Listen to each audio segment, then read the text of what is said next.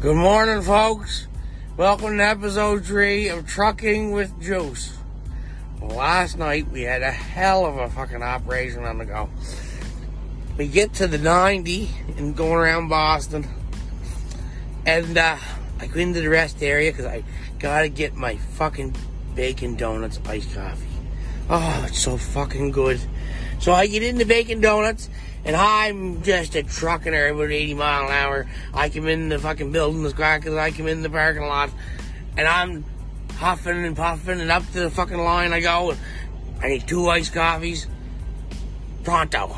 Anyway, boom. She makes them up, and I'm boom, right back out the door. I'm just hammering her for the truck. And then I caught a little glimpse. This beautiful black chick with great big titties. And I I give her the one look.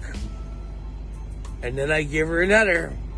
And then woof! Up the feet go. Oh, and the fucking ice coffees are in the air. I hit a patch of fucking ice. Well, sir, fuck, I got the fucking hands out.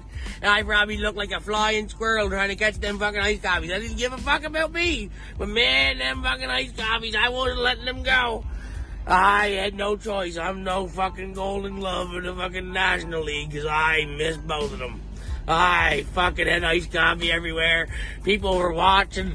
I just reached down, I scooped a bunch up off the ground into the cup, and out to the fucking truck I go. I didn't give a fuck rocks and all. I was fucking taking a fucking sip of iced coffee and I was going down the road. I wasn't fucking dealing with that shit. Wow, sir, fuck, I thought I lost a rib.